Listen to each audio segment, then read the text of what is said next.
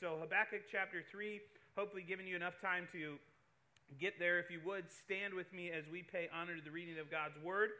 We're going to look at the final three verses in Habakkuk under this title Worshiping in Difficult Days. Uh, kind of seems fitting. You know, we've traced this difficult day theory and seen through the book of Habakkuk. So, worshiping in difficult days, Habakkuk chapter 3, verse 17. This is God's word to his people. Through, though the fig tree may not blossom, nor fruit be on the vines, though the labor of the olive may fail, and the fields yield no food, though the flock may be cut off from the fold, and there be no herd in the stalls, yet I will rejoice in the Lord. I will joy in the God of my salvation. The Lord God is my strength. He will make my feet like deer's feet, and he will make me walk on my high hills. And then some of your translations will have the inscription to the chief musician with my stringed instruments. And we'll explain why that's important here in a moment. We conclude this reading of God's word and we're thankful for it, let's go to him in prayer once more. Father, thank you tonight for the opportunity to open your word together, to consider it together. We pray that this time would be fruitful. Fruitful in, in multiple senses. Fruitful in the sense that uh, there may be someone sitting in here tonight who does not know you, and, and to sing in difficult days seems strange. So we ask that through the power of the preached word and the conviction of the Holy Spirit, you would draw that person to confess and believe in you for salvation. And then for the believer tonight, Father, that they would be encouraged and strengthened, emboldened, uh, walking out of this room this evening uh, with a spring in their step, not because of their circumstances, but because of the God that they serve. It's in your Son's name we pray. Amen. What and why you sing is more important than what you like to sing. What and why you sing is more important than what you like to sing. Uh, music in the church is a hot button issue. Uh, music in general tends to be a hot button issue. Um, I walked into the office this morning, uh, returning from uh, uh, doing some the, uh, lecturing actually this morning, and walked into Russ's office, and I said, You know, old people are full of garbage. This is kind of just how I started the day. I like to keep Russ on his toes, and you know he's getting up there in years, and and so that's kind of my responsibility is to keep him sharp. And so I just walk into his office, and sometimes we'll just blurt things out like old people are full of garbage. And he said, Well, you're going to have to unpack that a little bit more. And I said, Old people are full of garbage. I can't tell you how many times I've heard from older people, I remember when music was music. Now, aside from the grammar of that sentence, making absolutely zero sense, uh, there's normally a kind of uh, hierarchy, if you will, where older people tend to think their music is better than younger people's music, and younger people's music people think that older people's music is dumb, stupid, and irrelevant. And I'm here to tell you, as somebody who pervades the decades of music with ease and class and circumstance, that you all are wrong. It's all the same, it just sounds different. You guys get a bad rap because everybody says your music is so secular. And then you only have to remind those who are saying it like, we had good music in our day. Right. You sang songs like, if God's on the left, I'm sticking to the right. Righteous. And, and so you say, David, why do you say that? I, I think because a lot of times what ends up happening is we gravitate towards what we like in music. We just do. Some of us have a wider and better taste in music, and some of us have a very narrow, um, unrefined palate. And so it just tends to be what your own personal preferences are. The problem with that is we end up mindlessly singing along to things that we like and not paying attention to what we sing. We are not good examiners of content. And I don't mean just secular music. This is not a diatribe against listening to secular music. I try to listen as much secular music as I can stomach in one particular setting, which tends to be hours upon hours upon hours. Now, it tends to be a shade older than where I am in life, but again, you got to go where the class and the taste is, I guess. I kid. But here's the deal I say this tonight because Habakkuk goes through so much difficulty and is anticipating so much pain. And he ends his particular situation and setting by singing, which is not normally what people do. We don't normally go through difficult things and, in the middle of going through difficult things and difficult days and trying circumstances, walk around singing. That's not normally our natural response.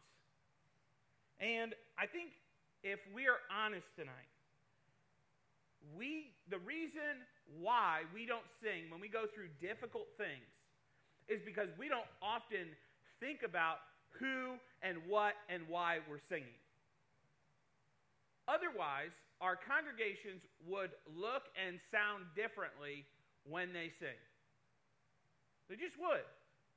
They would be louder, uh, perhaps, and, and, and we'll talk about this in a moment, but uh, more emotive in the way that they express themselves as they sing. But a lot of times, I think we're just here, and we'll transition right now back to church music. We're here worshiping, supposedly, but nobody who actually is paying attention to us as we sing would ever charge us of being guilty of worshiping. Because on the outside, at least, we look like we would rather be anywhere other than where we currently are. And Habakkuk actually shows us how to worship in difficult days. How can we actually do that? Well, number one, so three just quick ways that we can worship during difficult days. Number one, worship in spite of pain.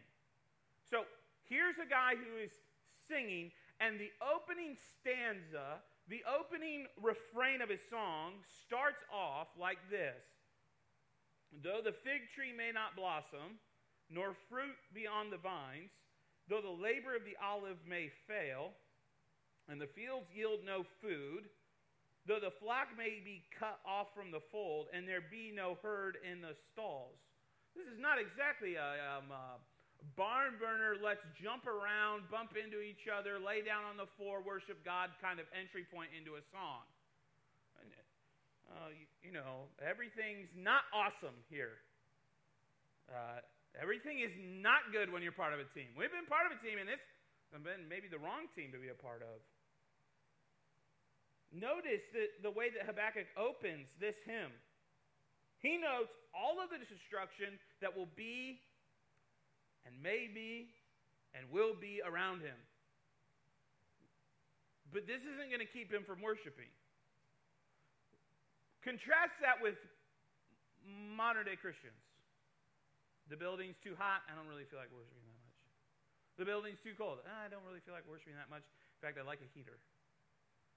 Uh, the coffee's tepid. There is no coffee. I have to wear a face mask. I don't have to wear a face mask. I, I'm wearing a coat and a tie. I'm not wearing a coat and a tie. Something is always to blame for not being able to worship.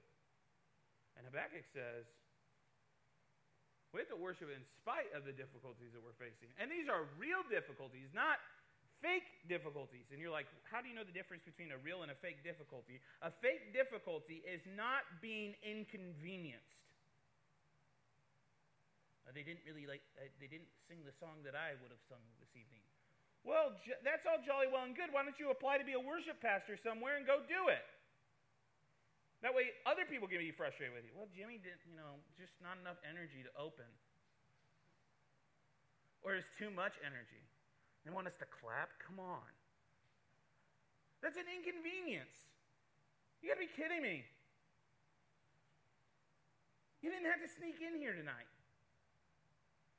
You didn't have people making sure that you're not an undercover police agent who's come to beat me up and beat up the worship team and beat up the adults and take them to prison and maybe kill a couple of us just to show and make a point.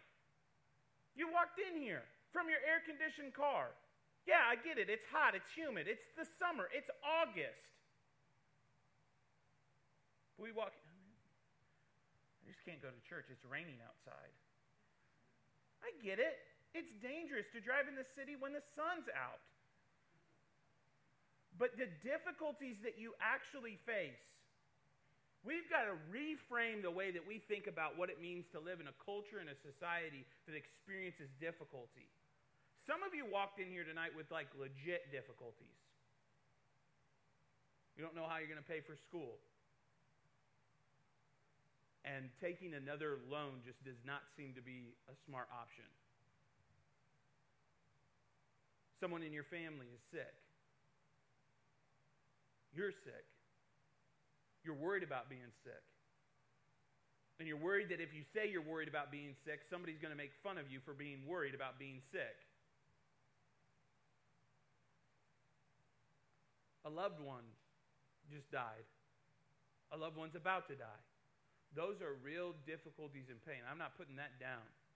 But Habakkuk says, Look, I know what's coming for us as a country. I know what judgment we're going to face. And we've got to somehow find the mettle within ourselves. And notice how he's going to do this here in just a moment, but we got to find the mettle. We got to search inside of ourselves for something that's going to launch us to sing. Say what you want about Habakkuk. You know, he's got a weird name, he's a small book, but at least Habakkuk's honest about his situation. I am so, oh, help me to be kind tonight, Lord.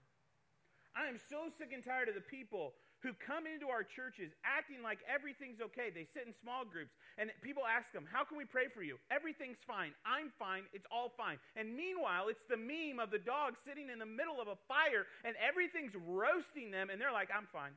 I have nothing that I stand in need of being prayed for. At least Habakkuk, and this is what I love about the Bible, at least this joker's honest. At least he's going to say, Hey, look, like, I don't know if you looked around here recently, but this place is all about to be destroyed. Some of you, the issue of being able to worship in the midst of the pain is admitting that there's actually pain going on in your life and letting people in to allow you to worship along with them as you are experiencing pain. The American church has absolutely done a disservice to its students, and I would say that you are a casualty of it to come to church and fake that everything's okay. Mom and dad are screaming at each other all of the way here. From the moment they leave the driveway to the moment they pull in the church parking lot, they're screaming at each other. Marriage is on the rocks. Everything seems to be they're, up to their eyeballs in debt. There's just no peace at home. They, they got the kids in tow, and some of you are like, this is getting way too personal. Were you in that van? No, I was not, but I know a lot of them that pulled into churches. And they're screaming and bickering and fighting, and you're punching people, and your dad's threatened to turn around the car so many times, you don't even know what direction you would be going in if you actually did it at this point. And you get out of the van and walk in, and you've just experienced like 30 minutes of World War II and the greeter's like, And how are we this morning? And your mom and dad are like, Great. And you're like, What? How is that even possible? I said to a group of apologetic students this morning the place where I want people who are broken, who are hurting, who feel like the church is full of a bunch of fake people who have a lot of questions, don't understand why it would be rational to believe in Christ or the Bible because of things that they've seen and experienced in their life, the place that they should feel the most comfortable coming and expressing those concerns is the local New Testament church. But instead, we got a bunch of people who are like, I'm fine. It's okay. Everything's fine. Well, your car looks like it came in riding on rims. It's fine. So I just ask you tonight when pain comes in life, where do you turn to for help? Do you worship God or turn on Him? Some of you are like, we love to worship. We just don't like to worship Him when life's difficult. So we need to learn first to worship in spite of pain. And then look at what Habakkuk does. He pivots and he does this.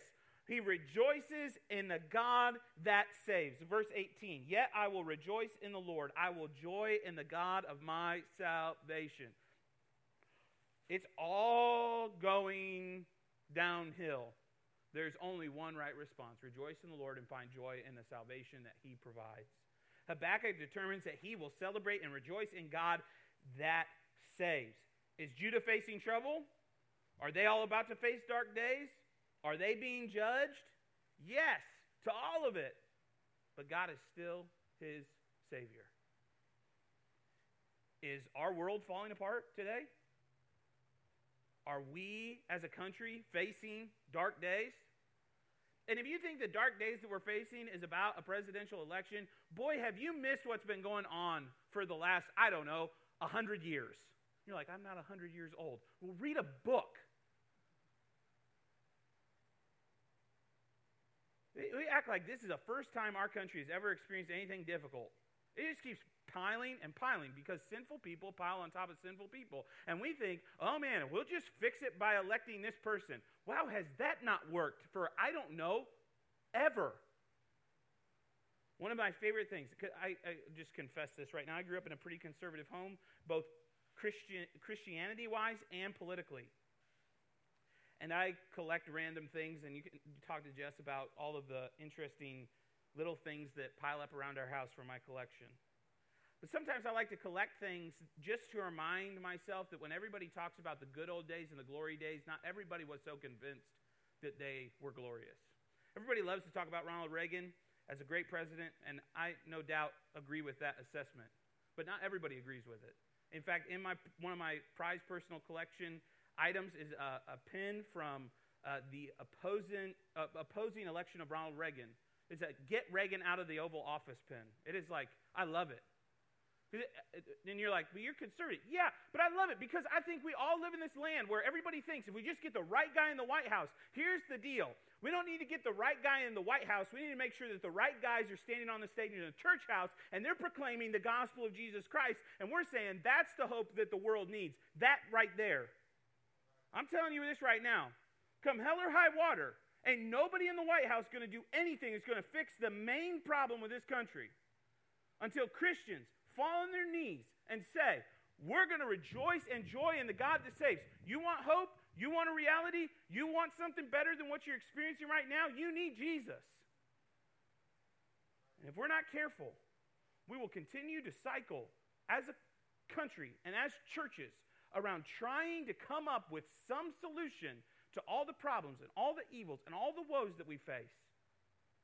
I think, and we'll get there in October and we'll unpack Man, what does it look like to be a good Christian citizen in the land?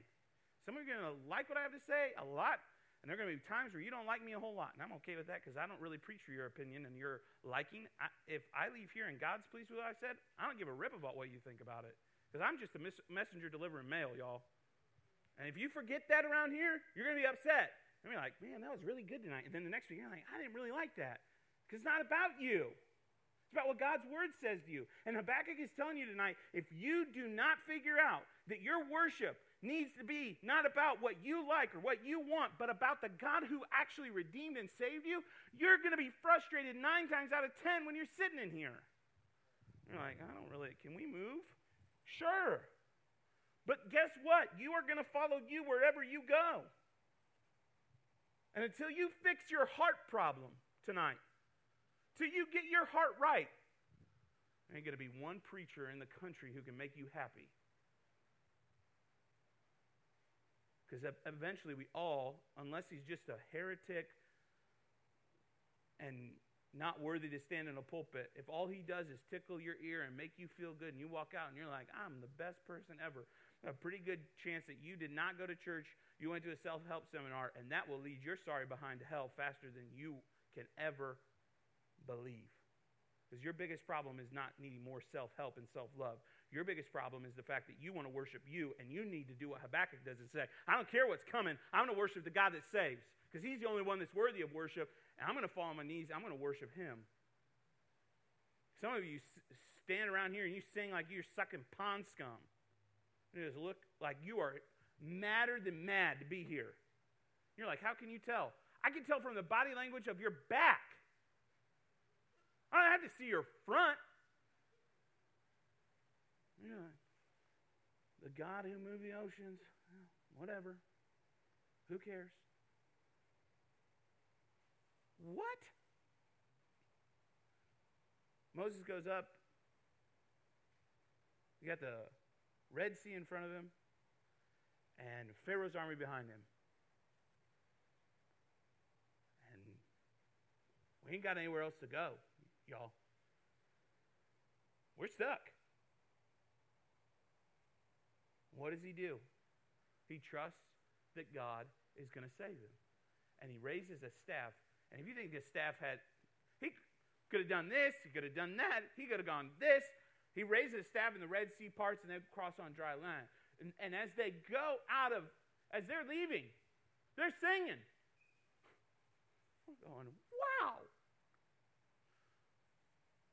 Because he's the God who saved. That's what, that's what fuels Joshua and Caleb.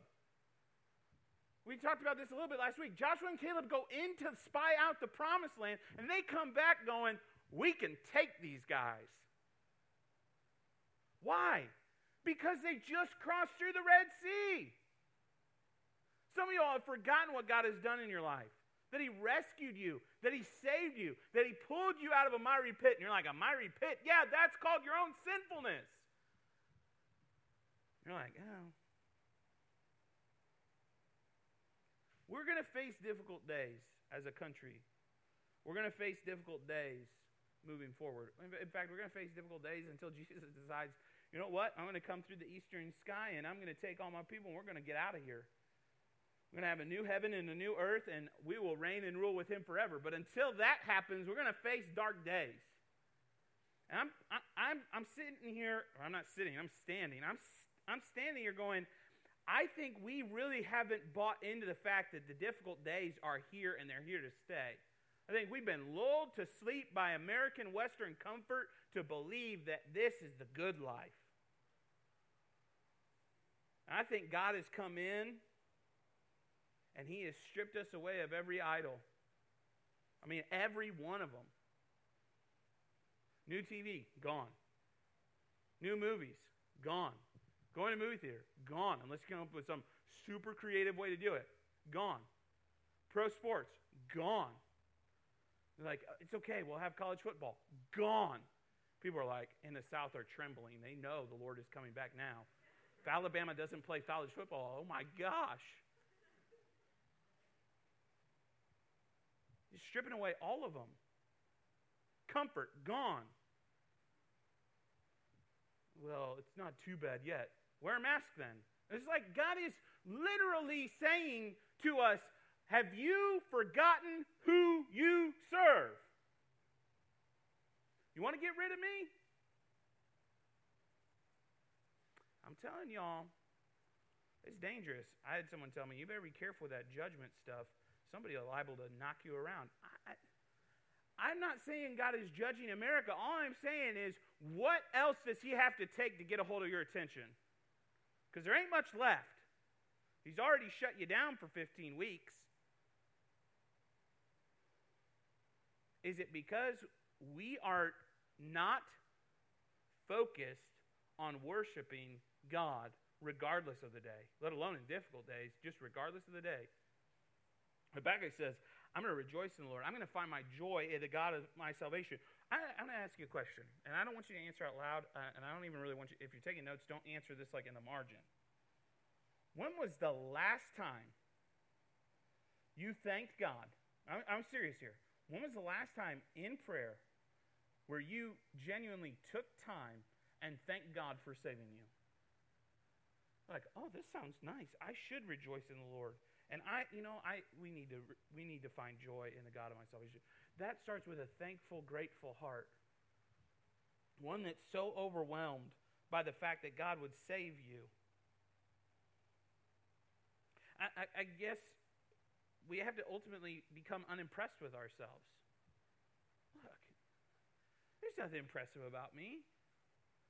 There's nothing impressive about me that would make God save me. God doesn't look at me and go, you know, if we don't have Dave Botts on our team or on our side, we're really going to struggle. There's nothing about me. I'd be gone tomorrow. The college ministry will survive. Hey, good. I can go out tonight, get a car wreck, and die. The college ministry will continue on because nothing's going to stop God's church from pressing forward. I'm not essential to this. But you know what? God has called me to be faithful and to worship Him along the way. And some of you have too high of a thought about yourself. I'm going to rejoice. So, when was that last time that you praised and thanked God for saving you? Maybe tonight you just like, in that final worship song, you just need to take that time and just thank God. Like, I don't deserve to be saved. There ain't nothing about me that is redeemable in and of myself. I'm unworthy of being saved. And it's been a long time since I thank God for, for rescuing me. So, first we see you got to worship in spite of pain. Then you got to rejoice in the God that saves. And then finally, you worship with sovereign confidence. Look at verse 19. The Lord is my strength. He will make my feet like deer's feet, and he will make me walk on my high hills. Habakkuk points to where and how he will be able to continue to put his ultimate trust in God. He believes God's strength will be enough to keep him. And Habakkuk points to the God who sets his feet. In other words, Habakkuk is saying, God orders my steps. That's how I can worship Him. I got confidence. Confidence in God. Where's your confidence in your day to day activity? How much of your day to day life revolves around you thinking you've got this? You do little power poses and mantras of, I've got this. And you encourage yourself, just trust in myself. You do the opposite of Proverbs 3, 5, and 6. Instead of trusting the Lord in all your ways and he shall direct your path, you say, Trust in myself all my days and I will direct my path. And you're wondering why you can't seem to be going in the right direction and you keep getting turned around. It's because you're looking at the. You ever punched in the wrong place in a, in a GPS? I won't name names, but certain people here um, have missed weddings because they punched in the wrong location for the wedding, only to arrive for the reception, which maybe was unintentional or could be intentional. You never know. I know in that brother's case it wasn't intentional. I, that would be something I would do unintentionally. You get there and you're like, I'm not, this is not where I'm supposed to be. We did this traveling one time. Jess said, You know where you're going? I'm like, Yeah, I know where I'm going. We'd only gone to her uh, parents' house like 150 times. Yeah, I know where I'm going. You want me to put the GPS on? No. Okay, well, I'm going to, you know, I'm going to take a quick nap and like just, I'm like, I got it. It's okay. The only problem is, is um, you get on I 69 to go to um, Jess's parents' house. When you get on I uh, 96, uh, you go to the western side of Michigan in the opposite direction of where you're supposed to be going, which is wonderful and good if you want to catch a minor league baseball game in western Michigan, but not if you're trying to get to your in law's house in time for dinner. So, an hour down the road, I'm, you know, Jess wakes up, and immediately she knows. I don't know. She's from Michigan. Maybe she's got all the trees memorized or something there. She's like, we're not, this is not where we're supposed to be. And I'm like, yeah, um, it is. I'm on I 96. Everything's fine. She's like, It's I 69. Like, an hour in the wrong direction. Some of you all, your life is like the way that I drive, directionally challenged, thinking confidently that you know where you're going. Jess would tell you this about my uh, directional navigation. He may be wrong, but he's never in doubt. And some of you, that's how you're living your life. Your confidence is in all the wrong place, all the wrong people, and you're arrogant about it. I know what's best. And hey, nobody in my small group better say nothing to me about the way I'm living my life because I know what's best and I'm doing it. I'm Johnny Super Christian. You better just stay away from me. And you need a friend to just lovingly slug you in the mouth and tell you you are not God. And to put your confidence back in the God who should be directing and ordering your steps.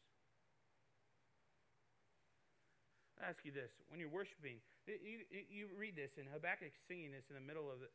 How can Habakkuk do this? How can he pull this off? Why? How can we sing this way? Why can we, like Habakkuk, sing our guts out and proclaim that God is worthy and find joy in Him? Because we have bought into the reality that God is who we have to be clinging to. It's funny. You never know how the Lord is going to order different events. Uh, Rick Van Hooser looks somewhat similar in body size and shape to my dad. And he came out of the office hallway as we were coming down here, and Jess had gone around the corner, and it was just me and Harper walking this way. And Rick said something muffled through his mask, and Rick's voice is also eerily similar to my dad's voice. This is why I'm probably not intimidated by Rick. And everybody else is like, oh, I'm not. And Harper turned around and thought for a minute, Papa is behind. And then she realized that's not Papa. And as Rick got closer, she, in something I'd never seen her do before, ran and clung to my leg. Like I thought that was Papa, and that's not Papa, and that's a that's an imposter. And as he walked by, she clung tighter, and I thought, I'm going to lose circulation from this 18 pound baby. Like a vice grip on my leg. We're like, oh, that's so funny and that's so cute. Yet none of us cling to God that way. We don't see danger or we assume that we know what's right coming toward us. We realize that it's not good for us, and we're like, eh, it'll be what it's going to be. It'll do what it's got to do. And we flirt with danger. Instead of like a child who understands, I need my dad to keep me safe from this person who's faking to be my granddad and clinging to their dad. We like to flirt with danger all the time. And our worship reflects that we're not really sold out to Him. Because Habakkuk sings his guts out. And I think we can too if we buy into the reality that this God is really sovereignly in control of all things. That's what motivates Habakkuk's worship. Do you worship God that way? Or just when it's convenient? Let's pray.